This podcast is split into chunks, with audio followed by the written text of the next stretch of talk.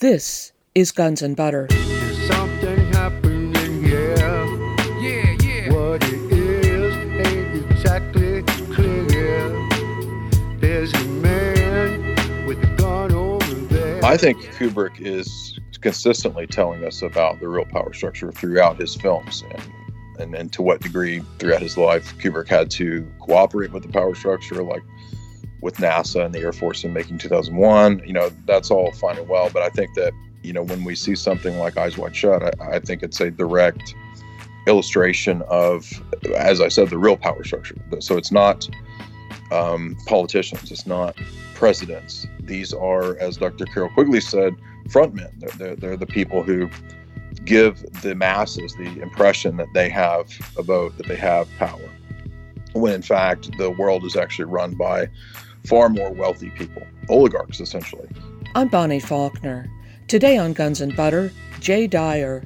Today's show, foreshadowing ritual and symbology in film.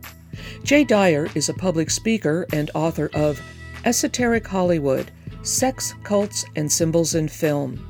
His graduate work focused on the interplay of film, geopolitics, espionage, and psychological warfare. He is the co host and co creator with Jay Weidner of the television show Hollywood Decoded on Gaia TV. He is the host of Jay's Analysis podcast, Esoteric Hollywood. Jay Dyer, welcome. Thank you. Glad to be here.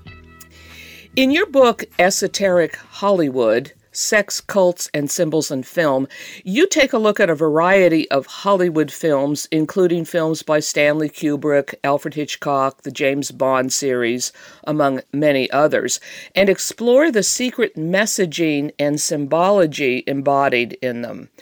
Why do you use the term esoteric to describe many of these films?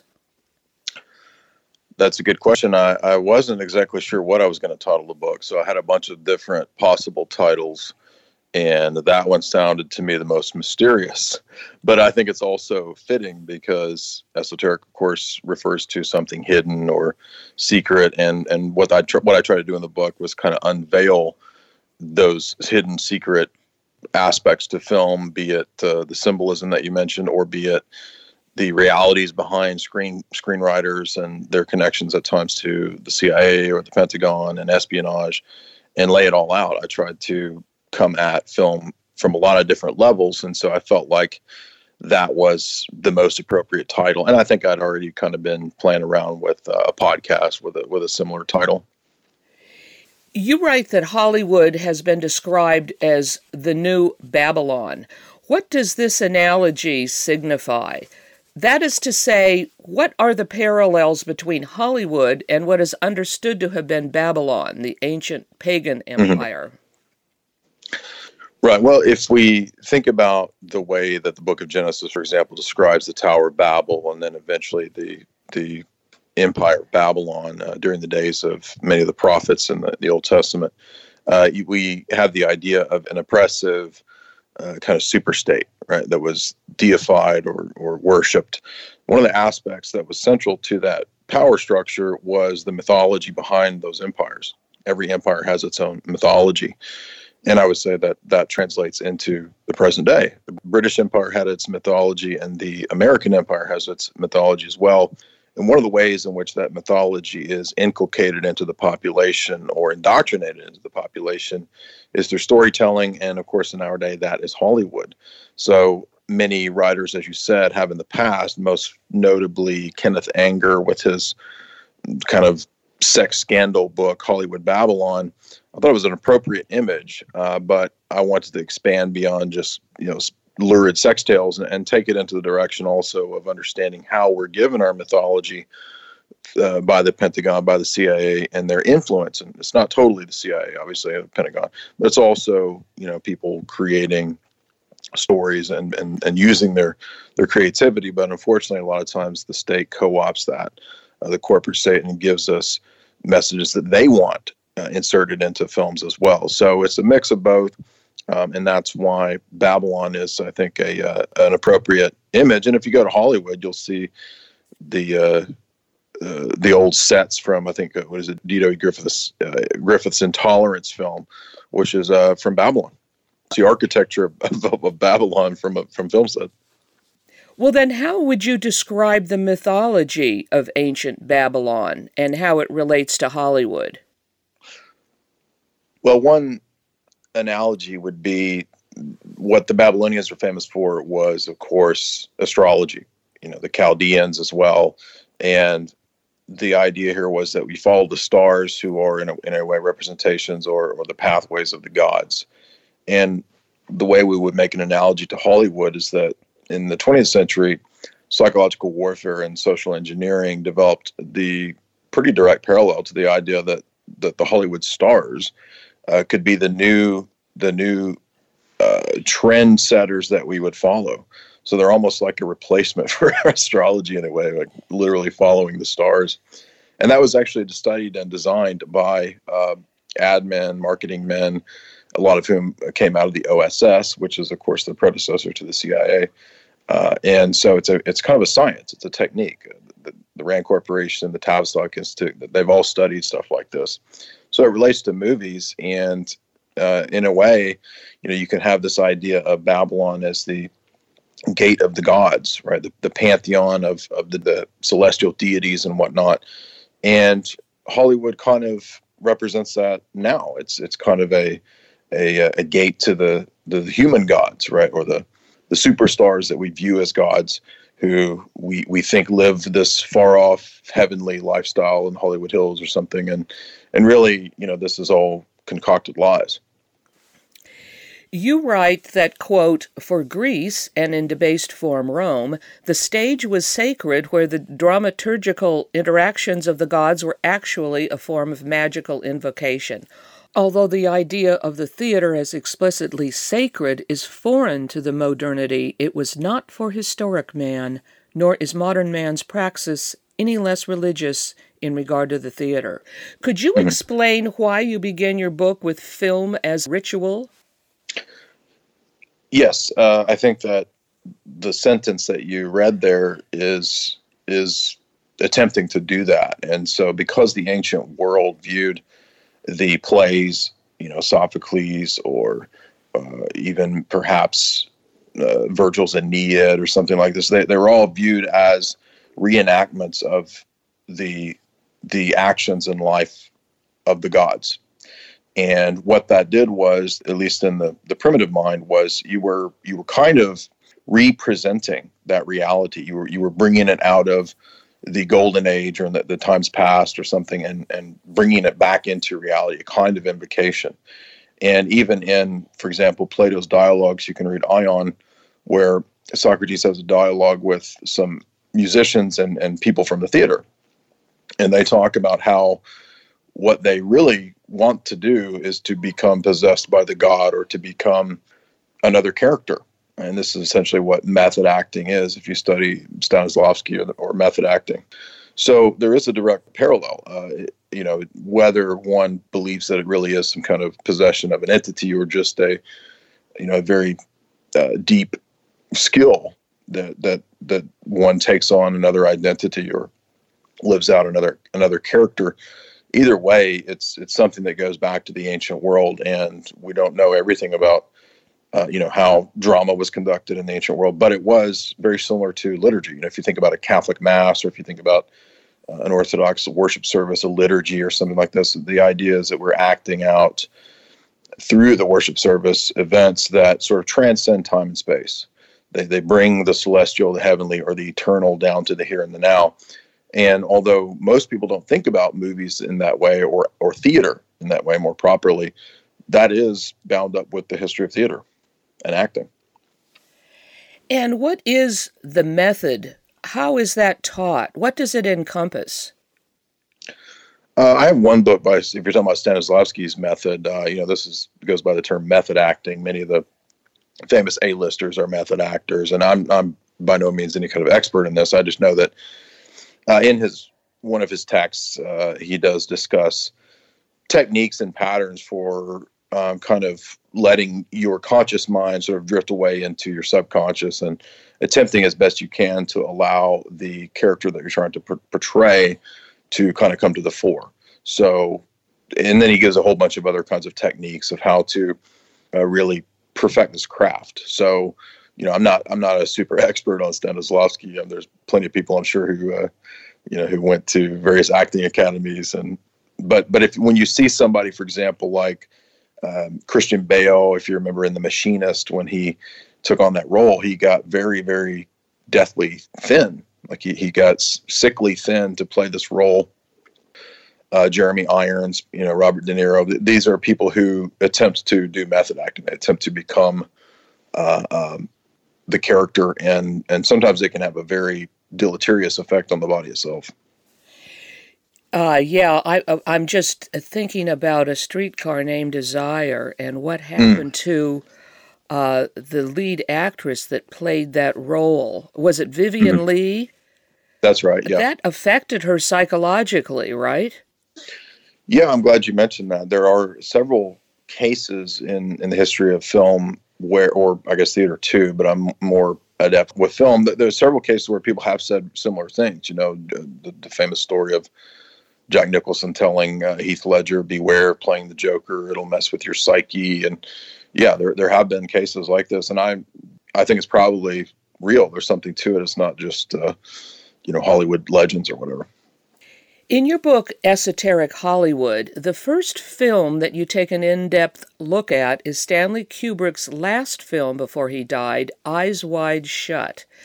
Throughout the film, you write, the viewer's eyes are wide shut to the reality of the power structure. The power base is not the average politician, wealthy doctor, or lawyer in New York, which were the roles played by Nicole Kidman and Tom Cruise what is the film saying about the real power base in society?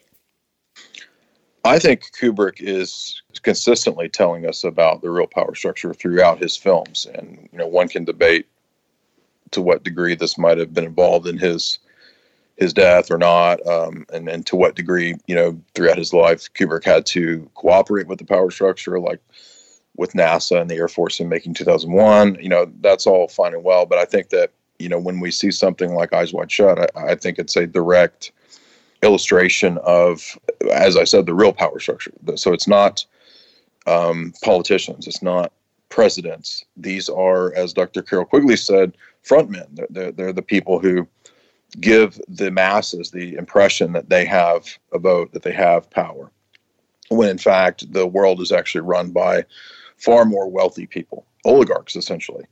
So uh, if we consider the the power structure, for example, between behind the Catholic Church, uh, its its uh, pedophilia uh, cases, and then how that has connected to a lot of very powerful politicians in various countries.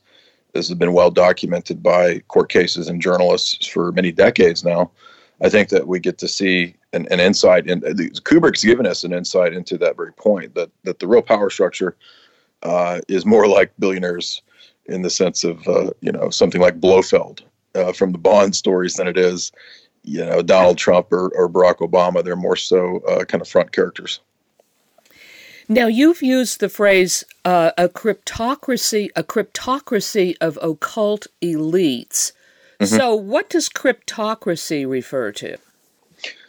Uh, this is a term that comes from a fairly well-known book by Walter Bowart, who wrote Operation Mind Control. It was one of the uh, early texts on the CIA's MKUltra program.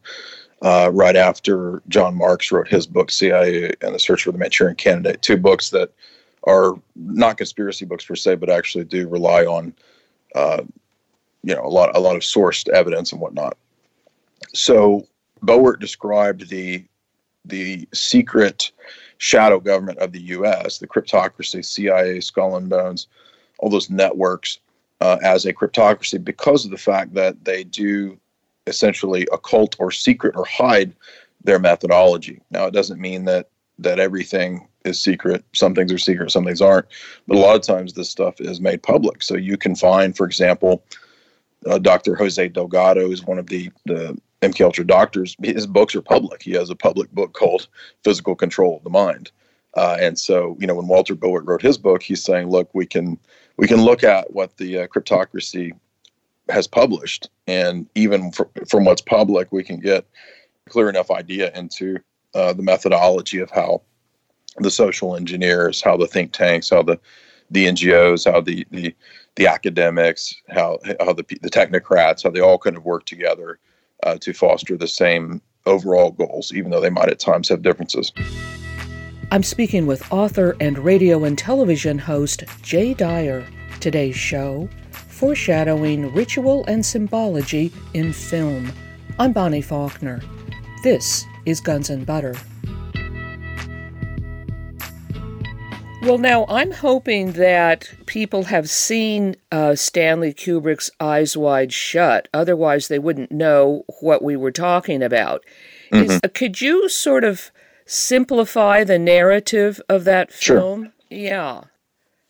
Basically, it's uh, the story of two of a couple who's having marital sexual problems, and they're upper class, uh, elite, sort of New York socialite level he's a doctor, a very successful doctor, and she is uh, an artist or an art teacher, if I recall. Uh, and my thesis on the on the film is that they they view themselves as sort of the top of the totem pole. You know, where else could you go? We, have got it all. We're at, we're the elite in a way. Um, but they realize that they're encountering, I guess, somewhat typical marriage type issues, and the Tom Cruise character is sort of tempted to to find sexual gratification elsewhere. And this sort of leads to a chain of events, a kind of uh, snowballing effect of him kind of wandering around outside of marriage on the town and encountering a series of so-called coincidences that lead him to this big estate where there is a masked ball, uh, sort of a Renaissance style orgy going on at this elite estate, and it does, I think, have very conscious uh, satanic and Crowleyan elements to the uh, to the to the mass ball. It's very much a ritual. I don't think there's any question about that, uh, and that I think suggests that many of the elite are into uh, these kinds of occult practices, uh, especially something like the the the followers of Crowley. So, uh, what happens is that he he goes through the ritual, but he doesn't fully embrace the ritual. Uh, he he's he's hesitant, uh, and he is essentially kicked out and found out to be an interloper. Right, he's not welcome there. He didn't have the secret password, the Tom Cruise character that is, and so he heads back home, and we are kind of left with the unclear impression that uh, maybe even his wife was there uh, because she seems to know what he was up to. She has a dream about this, and of course, many people who interpret the film they debate whether or not uh, either she had some sort of preternatural suspicion of him being there or whether she actually was there. It really doesn't matter because the point I think that Kubrick's trying to convey to us, in my view, is that uh, you know the real world really does operate like this. This is the, the this is the real power structure of extremely wealthy people who are far above politicians and the rest of the film's narrative without giving too much away if you haven't seen it is that the cult essentially has at its it has basically all the, the powers and functions of a of an intelligence agency. They're able to have Tom Cruise's character surveilled, followed. Uh, they know everything about him. Uh, they have moles everywhere, and they're able to even craft news stories to cover up uh, murders that the cult is is able to engage in. And this is really what uh, some writers have called the CIA, the, the, the, cult of intelligence, right? And that's who could pull all this stuff off. And as uh, many historians of espionage have noted, the CIA is more like a private uh, private intelligence army for the Rockefellers. You know, it was the Rockefellers and British intelligence who established the CIA. So I think Kubrick is roughly hinting at a lot of these different things. It's, it's a kind of a overall portrayal of the power structure, and that's why he called it Eyes Wide Shut because most people just think that the the world is ruled by uh, politicians and and and bureaucrats, and it's not. It's it's ruled by, you know, uh, extremely wealthy uh, finance capitalists and corporatists. You write that both Polanski's The Ninth Gate and Kubrick's Eyes Wide Shut were filmed in Rothschild mansions. I didn't know that. Um, I'm sure I'm trying to think off the top of my head. Um, I don't remember the name of the estate, but I think I mentioned it either in the book or or somewhere else. But um, yes, I think um, the Polanski one. It's not uh, presently owned by Rothschilds, but it was at one time. And of course, the Rothschilds owned uh, multiple estates in Europe throughout, you know, the last several centuries. So, so it's not hard. That's not hard to believe, given the fact that I mean they they had like uh, you know tons of palaces. So, but yes, uh, it's also, if I recall, uh, the mansion that you see in um, Batman: The Dark Knight, uh, the the you know Christopher Nolan Christian Bale Batman. That that's also the uh, the Rothschild uh, estate there, and it has a very interesting history. It's um, it's a an estate that um, that the Beatles did a lot of transcendental meditation with Maharishi Mahesh Yogi with. So it's a very colorful history to uh, to that estate, and I think it's since been sold off. It's it does it's not owned by. I think it's like a museum. It's owned by the state or something now. It's not. It's not privately owned. I don't think. You mentioned in your book, and I just mentioned uh, Polanski's The Ninth Gate. Now, not only have I not seen that movie, I wasn't even aware of it. But the photos in your book, it looks like it's similar to Kubrick's Eyes Wide Shut. Uh, is that it right? Is. I think so. I think uh, they, if I recall, they both came out in 1999. They both have very similar themes. Um, Kubrick's film is not really interested in the supernatural. Uh, then the, Polanski takes it in more of a consciously supernatural and Luciferian route. So this is another indicator, I would say, that you know Polanski was telling us things about the underground networks in the U.S. back when he did Rosemary's Baby, um, and I don't think that he ceased telling us kind of what was going on uh, up into 1999 with the Ninth Gate. And so, in in ways, it's kind of a uh, a version of Dante's Inferno, where the the lead character, uh, Philip, I think it's Philip Corso or something like that. The Johnny Depp character is a book dealer who's led down in, into the underworld, um, and he meets various characters who are seeking uh, satanic or Luciferian power. And without giving too much away, he he discovers it in a, a way that that he neither he nor anyone else expects. You know, you mentioned uh, Polanski's Rosemary's Baby. Mm-hmm. That was a powerful film. I've seen that several times. That was really creepy. it is pretty creepy. I had, uh, in fact, we did an episode of Hollywood Decoded, uh, my TV show, on it, and I think they cut that one, um, which kind of sucks because I think it would have been a really, really cool episode, but uh, it never, it never made it to to airing. So and I think they cut it because they decided it was too dark for uh, Gaia's streaming network. So, you know, whatever. Um, but it is a creepy film. I think, uh, in ways, if you go back and watch it now, it's kind of silly, it's kind of cheesy, but there still is a creepy element to it, especially when, you know, you look at uh, the Dakota building where it's filmed and the, the weird history of the Dakota building with the assassination of uh, John Lennon and um, other weird films that have been filmed there. Um, if you watch Vanilla Sky, uh, I don't think it's accidental that they put Tom Cruise's um, kind of fancy condo uh, in the Dakota building, uh, which is a, weird element. I haven't really gotten to Vanilla Sky yet, but it, it definitely deserves some analysis. Um, and then, of course, you have the the overtly, you know, satanic element of trying to bring in the satanic aeon with the impregnation of, of the Mia Farrow character. And, but I, I think we can't forget the other element that a lot of people forget, which is that her husband, who's in on it, uh, his whole reasoning for all of this is because he wants to make it in Hollywood. so he wants to be a famous actor in Hollywood. And part of his reason for going along with this is that the Satanists in Hollywood can hook him up if he goes along with, you know, with the plan, with their plan for uh, for Rosemary. You know what I thought was very interesting and original about Rosemary's Baby was the portrayal of the Satanists. They were almost comical and sort of Mm-hmm. Yeah. pedestrian. Right. which was a real kind of a an interesting twist. Uh, some That people, yeah, a couple that could actually blend in with the general population, and you would never suspect a thing. That is an interesting point. Yeah, most of the time you kind of had this cartoonish, silly portrayal, and uh, if I recall, I think Anton LaVey uh, was the consultant and is is who's wearing the Beast costume in the in the scenes with Rosemary. So um, in the bed. So yeah, I think that um, probably in the mind of LaVey, who was also a very cartoonish character, he would wear you know satanic costumes and whatnot, look like something from a B movie. But uh, maybe at the same time, he was also, you know, consulting that look, uh, Satanism can also take on uh, a very subtle, mundane uh, appearance as well. Uh, that's very interesting. I didn't know that LaVey was associated with that film.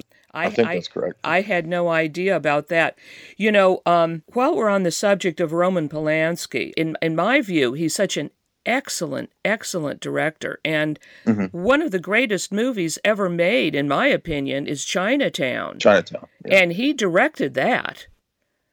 Yeah, we we actually surprisingly the the Hollywood Decoded episode that did make it through from Polanski was the Chinatown episode. So um, I'm very proud of myself and and Jay Weidner in terms of the the episode that we filmed uh, about about Chinatown. Which, um, if you're not aware, I have a, a TV show with filmmaker Jay Weidner on the Gaia TV network, which you can you can watch on uh, Amazon Prime or through Gaia or whatever. But uh, we did, I think, 20 something episode 19 20 episodes uh, of film analysis very similar to what's in the book. And one of the episodes was Polanski's Chinatown. And I think once again um, you know whatever you think of Polanski we we do have an insight into the power structure because there it's the Los Angeles power structure William Holland and kind of a commentary on how uh, Los Angeles uh, in the I think it's in the 20s if I recall came to be through corporate subterfuge, through the privatization of of water, and, and also just a very crazy, wild story, which is loosely based in in reality. That's not exactly true, but uh, there are some weird parallels as well with the fact that William Holland is played by John Huston, uh, or the the guy who stands in for William Mulholland, who um, and John Huston, the the actor director, was according to Steve Hodel, the son of George Hodel, the famed uh, suspect in the Black Dahlia ritual killings. It's actually John Huston was in the circles, uh, very close friends with with George Hodel, and supposedly participated in the sort of ritual uh, orgies and and satanic uh, uh, celebrations that uh, George George Hodel was involved in. Um, so you know, again, what is Polanski telling us here? So, who is making these claims about John Huston? Well, it's in two different books. If you read the uh, Dave McGowan's book, Weird Scenes Inside the Canyon, there's an extensive discussion about um the likely thesis that George Hodel was the Black Dahlia, or one of the Black Dahlia murders, along, along with uh, Man Ray. And uh, I don't think that the accusation is that John Huston was a murderer per se, but that he was a participant in their parties. Uh, and that uh, that also is corroborated in Steve Hodel's book, uh, Black Dahlia Avenger, um, which is the central argument that he's you know he's I think a police detective or something, but he's saying that it was it was my dad. Was, my dad was the the Black Dahlia killer, uh, or him and other people like uh, surrealist artist Man Ray. But anyway, uh, certain people think that this is true and are, are, are making these claims. Okay. Right. No, this is not my accusation. These are again, this is in Dave McGowan's book, and it's in uh, Steve Hodel's book, Black Dahlia Avenger. I'm speaking with author and radio and television host Jay Dyer. Today's show Foreshadowing Ritual and Symbology in Film. I'm Bonnie Faulkner. This is Guns and Butter. Getting back to uh, Kubrick's Eyes Wide Shut, what is the symbolism of the pillars in the film? For example, um, you have a picture in your book, uh, Esoteric Hollywood, that in the beginning, Nicole Kidman is standing between pillars. hmm Well, admittedly, this is a little bit of uh, kind of a loose uh, interpretation on my part, but we do know from Kubrick's films and his commentaries that he was very attentive to detail and very, very uh, meticulous about what images and symbols appeared in the films. So there's no question about that. And he was, you know, again, a, a, a freak for detail and continuity. So uh, I don't think the scenes are shot accidentally or, or just because they look good. I think they do have a significance. And I think that the opening sequence with the two pillars could suggest, uh, you know, the ideas of masonry, the idea of the, the lodge with the two pillars, Jachin and Boaz, which derives ultimately from Solomon's temple uh, in the Old Testament. Or that's how the the uh, Freemasonic lodges adopt the the two pillars um, in their system, and it's really kind of a it has a, multiple layer uh, aspect to it to where it's interpreted to be different things. Sometimes it's day and night. Sometimes it's you know dialectical tensions between good and evil. Sometimes it's just male versus female. Um, again, it's just really suggesting duality, uh, two sides of the of the uh, Kabbalah, for example, the two pillars, the two um, mercy and severity sides of the Kabbalistic tree. Uh, you know, Albert Pike says that this is all what Masonry is based on. So uh, I think that perhaps Kubrick is suggesting that. I mean, there's a lot of evidence that, for example, 2001 is is uh, based on uh, Kabbalistic ideas and imagery. So I don't think it's out of the realm of possibility that that Kubrick is including that in Eyes Wide Shut as, uh, as well. So um, the idea of you know uh, Nicole Kidman sort of being half naked there, and then the idea here is that uh, you're looking into the secrets of how the occult elite or the social engineers how they rule us is in many ways through controlling our sexual desires through the libido uh, that's a, a Fortean theme at least and there's no doubt that there's Freudian elements throughout Kubrick films absolutely um, and so I think perhaps what he might be saying is that you know you you in a way uh, you're peering into what you think is the sex lives of other people. There's kind of a meta fourth wall level analysis that's broken here with the fact that at the time Tom Cruise and, and Nicole Kidman actually were married. Uh, and you know the, the paparazzi were always talking about their sex lives and crazy stuff like that. So, so there's that element to it. There's a lot of different layers going on here, but uh, you know the fact that we're looking through the two pillars and to to see the the bare naked uh, uh, woman, the the A-list star or something, I think this suggests that you know Kubrick is saying you uh, are a, a uh, sort of a porn obsessed society. You're you're controlled by these by this uh, libido desire, and you don't even realize it. And also uh, the setting, uh, the time of year, the season where Eyes Wide Shut takes place is Christmas. Mm-hmm. What is the significance of that? Do you think? That's a good question. I'm still not 100 percent positive that I have that figured out, but uh, you know, it could be uh, Kubrick is playing on the idea of the commercialization of Christmas. That this is another aspect to to how we are controlled through consumerism.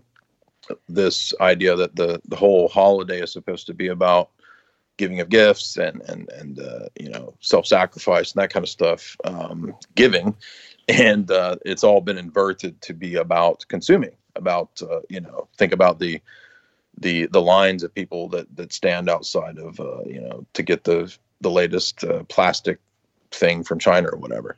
Uh, you know, it's a never-ending kind of consumer black hole. That's what Christmas represents, um, and it also could be that he's saying that you know that from the perspective of the social engineers, uh, it's it's an it's an attempt to invert the message of Christmas because a lot of satanic imagery is of course based on uh, inversion. You you invert the thing to give it its dark power. Well, yes, that's uh, it's it's sort of a jarring to watch that movie with all the Christmas lights and the Christmas mm-hmm. parties and the decorations, and yet at the same time, the film's message is so dark.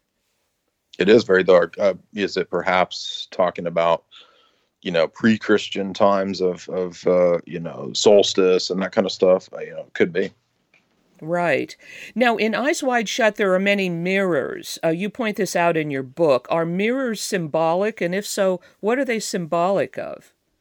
They are, yeah. I mean, this is kind of a, a prevalent symbol in literature. Uh, there's no there's no doubt about that. And most of the time, it refers to the self or the soul or the psyche.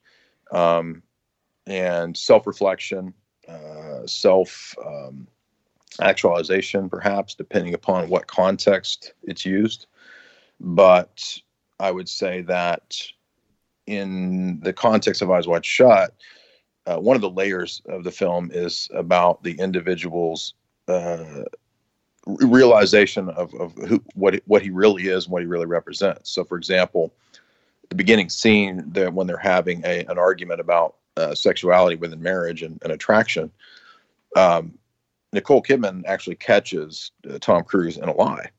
Um, she says, "Were you tempted or attracted by the two two girls that hit on you at the party?" And he's like, "Oh no, I would never." And and she's like, "You've never been attracted to another woman." And Tom Cruise insists that he hasn't, and he's lying to himself. And she knows that he's lying, and he knows he's lying. So there is a there's a another element that a lot of people miss throughout the film when you get focused on the esoteric stuff, which is about uh, self reflection and about realizing how we all wear masks. That's another theme throughout the um, the film. That's kind of I would say grounded in the existentialism of Jean Paul Sartre, which you know Sartre said that we're all kind of wearing masks and we're not we're not admitting that our true authentic selves. Right. Um, that's a part of this film too that people overlook. Yeah, you talk about that. Actually, you have some uh, photographs from Eyes Wide Shut in your book where there are masks on the walls of, of the different interior scenes in the movie.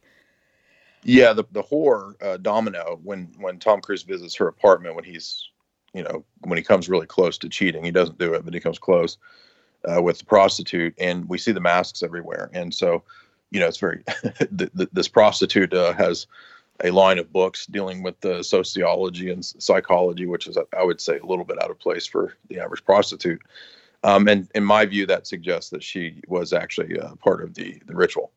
Um, so uh, it, it, would appear that throughout the story, and this is my thesis on the film, uh, it would appear that the characters that Tom Cruise keeps sort of interacting with and by chance meeting, it's not by chance. He's actually being led to to the ritual. Is human sacrifice a theme in Eyes Wide Shut? It is because the beauty queen, whom Tom Cruise's character had uh, earlier sort of checked on and helped through an overdose uh, at the beginning of the film. She's she has overdosed in the upstairs apartment, cheating with Ziegler at the party. She uh, later sees him and realizes that he's come to the ritual. Uh, my theory is that he was brought to the ritual on purpose. The whole thing was kind of organized.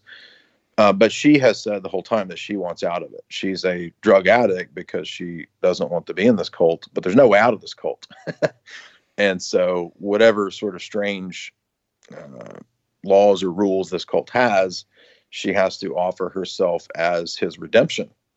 And she does uh, because, you know, she wants she wants out in the most extreme sense, like she's willing to die. She's already been, you know, trying to overdose. Um, and so she says, well, I'll just give it up and, you know, he can have my place or whatever. So uh, that's my theory on this. That this is a class of elite. There's a strict class system. This is part of it as well. Uh, you know, Kubrick is a, a pretty constant critic of the class system going all the way back to Spartacus. Um, Kubrick is saying that you're not going to to reach a certain level no matter who you are right i mean in other words you you you can if you're tom cruise and you're upper middle class you know lower bourgeois whatever you're not ever going to be in this class of people uh, and that's what tom tom cruise can't fathom. Um, or he's being inducted into the cult. That's kind of one of the debatable topics in the, the end of the film. Why do you think stanley kubrick's final movie eyes wide shut is important? Um, because it shows us uh, what really goes on. As I said earlier, we have been exposed to this kind of ritual abuse in the Roman Catholic Church, um, this kind of, of pederasty in other situations like Penn State, uh, Jimmy Savile. And uh, if you think back to the Dutroux affair in Belgium and the, the elite of Belgium that were involved in that, I think Kubrick's giving us a, a window into what really goes on. That's why it matters. Can you discuss some of the movies that included foreshadowing of 9 11? Yeah, there are a bunch of those. And one of the clearest ones is The Matrix. Uh, you have Neo's information file that uh, that Agent Smith has on him. This, of course, takes place in the future. Uh, Neo's uh, date of birth is uh, 9 11 2001. And that's, I think, a curious uh, thing to just randomly stick in there, especially given the fact that the second Matrix film includes.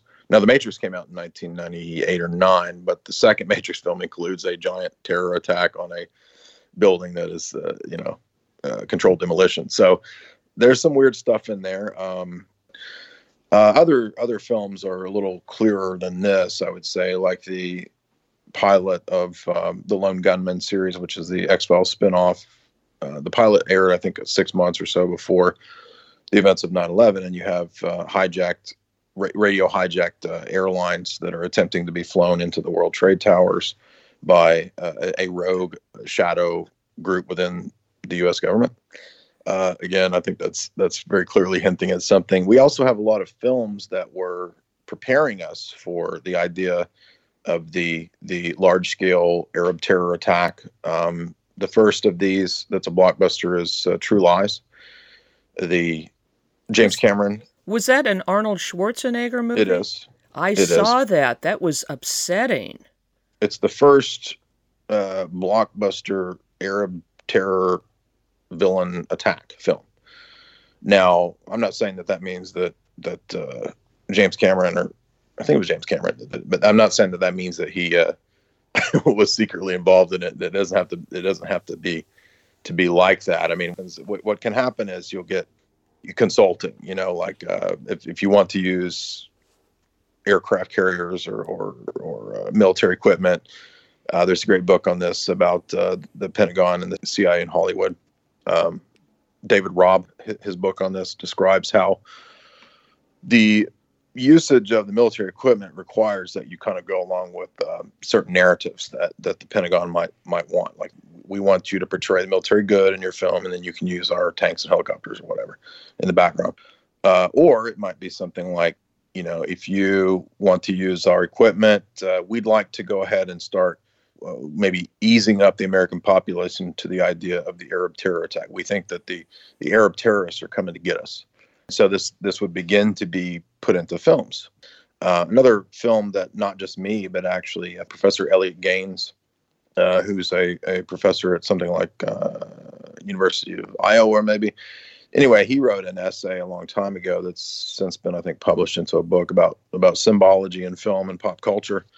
And he also noticed a long time ago that the the imagery and symbolism of Independence Day, which came out prior to 9/11, uh, is chock full of imagery, kind of preparing the public for large scale terror events, and specifically the demolition of, of uh, big scale buildings in New York by this quote alien threat. You know, and and again, if you if you think, well, yeah, but it's it's it's aliens, it's not uh, Arab terrorists. Well, actually, um, if you go back to the Cold War, you can study how the military was using the alien phenomena in in uh, science fiction uh, as part of psychological warfare because in in the mind of the average viewer when they're watching for example the twilight zone uh, and you're seeing all these alien threats against the us military uh, the reason that the twilight zone quite literally had department of defense consultation was that it was seen to be part of the cold war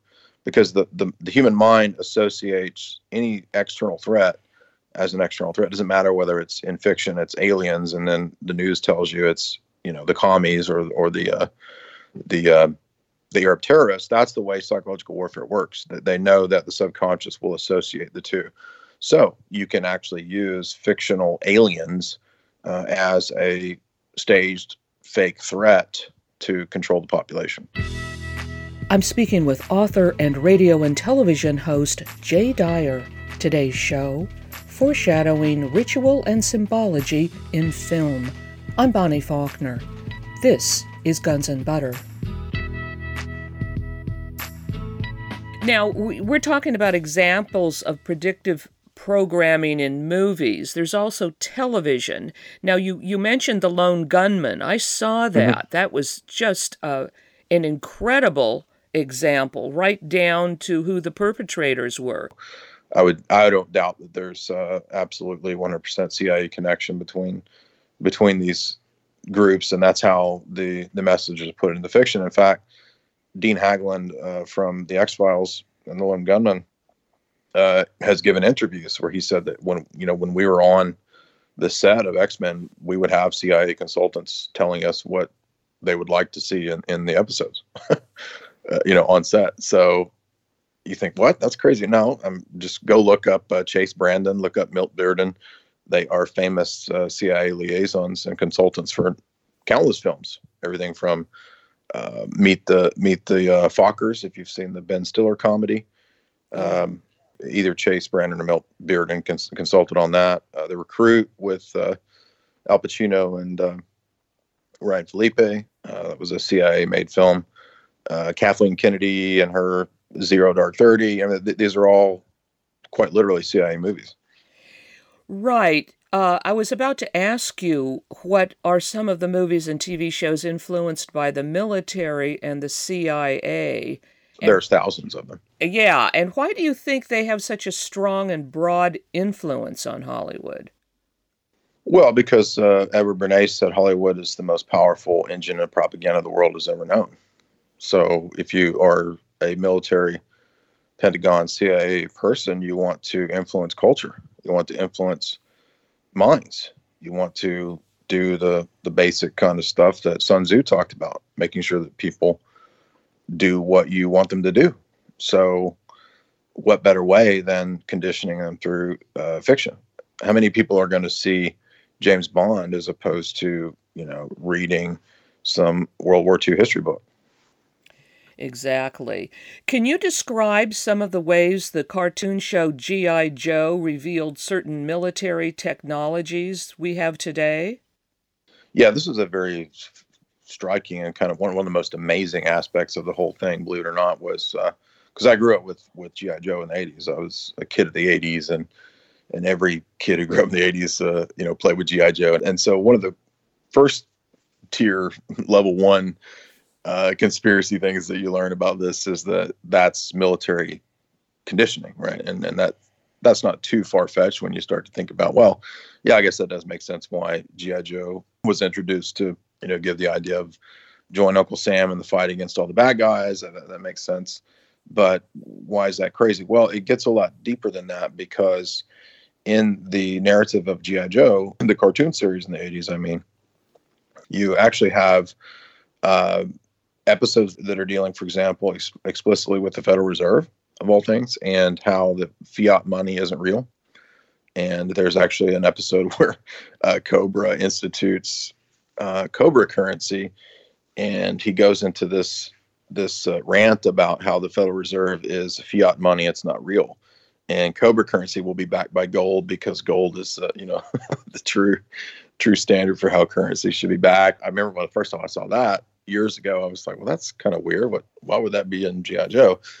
And then I started rewatching the GI Joe cartoon episodes, and I started noticing consistently, oh, well, here's one episode that's about Skynet and the creation of uh, like global surveillance. Uh, you know, okay, well, that's kind of a science fiction thing. I don't guess that's too real. Well, then another episode, we start seeing a geoengineering weather modification. I'm thinking, well, that's a little bit stranger why would that be in GI Joe? And then the next episode you're watching, and it's about uh, quite literally MK Ultra. They're referencing uh, the military studying mind control. Now, of course, most of the time in the GI Joe cartoons, it's Cobra. It's the bad guys that are doing it. But in some cases, there's even episodes where uh, the good guys and the bad guys have to link up. Uh, for example, Cobra is a terrorist organization in the narrative of GI Joe.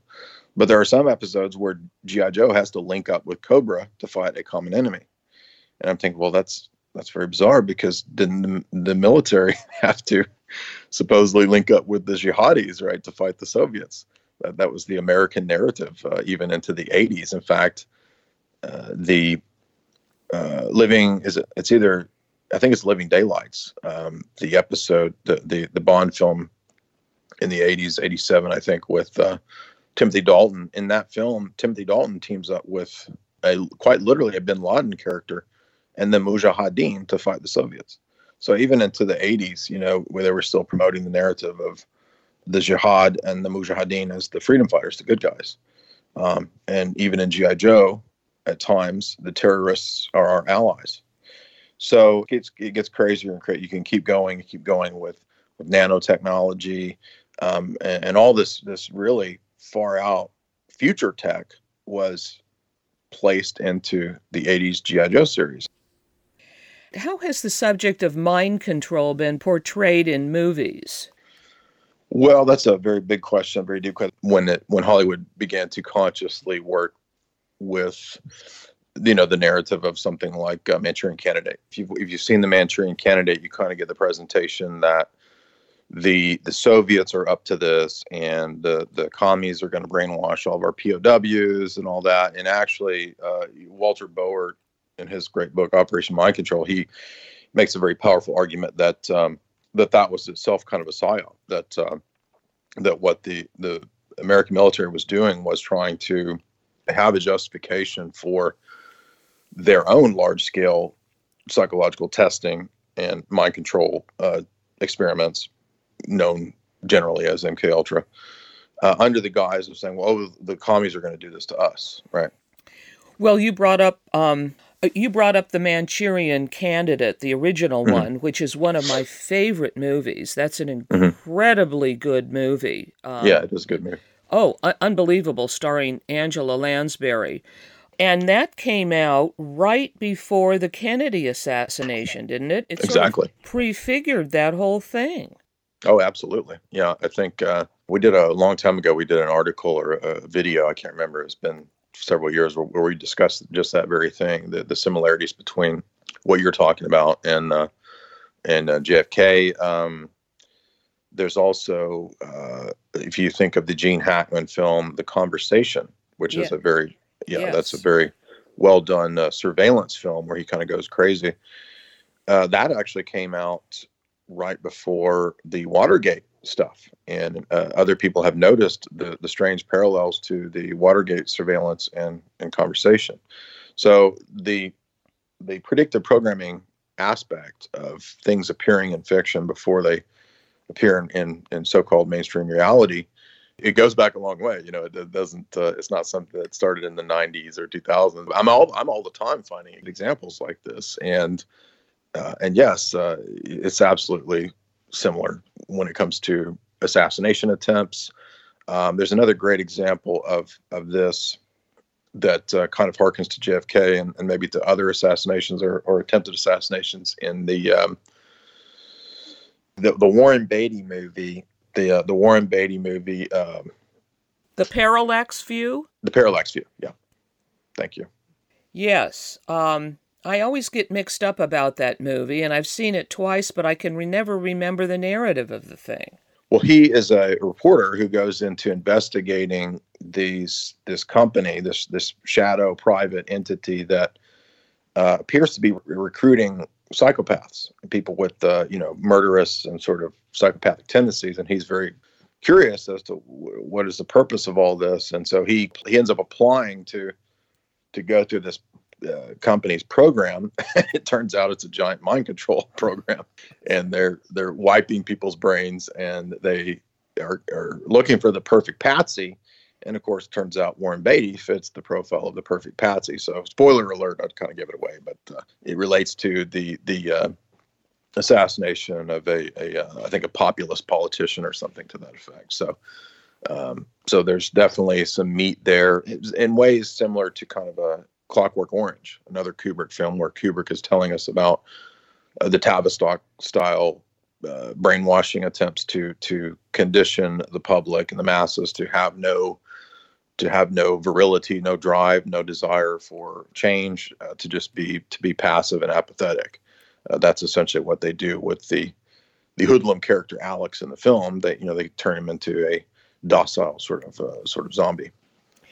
And finally, could you describe what happened to your WordPress account? Um, I was basically I'd been with WordPress I think for nine or ten years, and um, they had uh, you know a very strong reputation for for free speech. Um, you know my my blog didn't include uh, anything significantly dangerous or uh, violent. Never called for violence. No, uh, no affiliation with any fringe radical groups or anything like that. Uh, so there wasn't really any any cause for uh, removal or in terms of violation of their terms of service, but uh, basically the site was just removed one day. so um, they give you seven days to export your site to you know to some other place, and uh, after a long time, I did finally get an email uh, from from WordPress explaining what it was, and the email had no substantive explanation. it just said it said basically the same thing that that uh, that I was told when it was taken down, which was that your site violates our terms of service.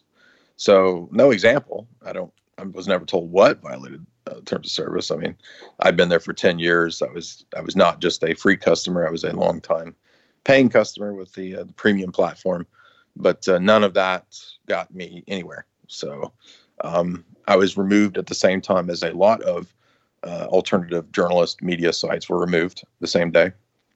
Jay Dyer, thank you so much. Thank you. It was a pleasure. I appreciate it very much. Something happening here. Yeah, yeah. What it is ain't exactly clear. There's a man with a gun over there. I've been speaking with Jay Dyer. Today's show has been Foreshadowing Ritual and Symbology in Film. Jay Dyer is a public speaker and the author of Esoteric Hollywood Sex, Cults, and Symbols in Film. Due out in December 2018, Esoteric Hollywood 2 Sex, Cults, and Symbols in Film. His graduate work focused on the interplay of film, geopolitics, espionage, and psychological warfare. He is the co host and co creator with Jay Weidner of the television show Hollywood Decoded on Gaia TV. He is the host of Jay's Analysis podcast, Esoteric Hollywood. Visit his website at jaysanalysis.com and esoterichollywood.blogspot.com. That's jaysanalysis.com and esoterichollywood.blogspot.com. Guns and Butter is produced by Bonnie Faulkner, Yarrow Mahko, and Tony Rango. Visit us at gunsandbutter.org to listen to past programs, comment on shows, or join our email list to receive our newsletter that includes recent shows and updates. Email us at faulkner at gunsandbutter.org. Follow us on Twitter at G&B Radio. Hey. Hey,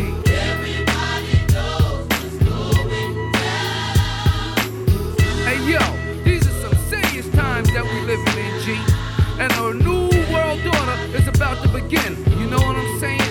Now the question is, are you ready for the real revolution, which is the evolution of the mind? If you seek, then you shall find that we all come from the divine. You dig what I'm saying? Now if you take heed to the words of wisdom that are written on the walls of life, then universally we will stand and divided we will fall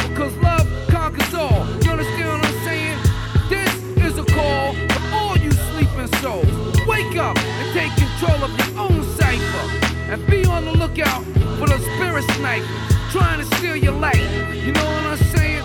Look what's inside yourself for peace. Give thanks, live life, and release. You dig me? You got me?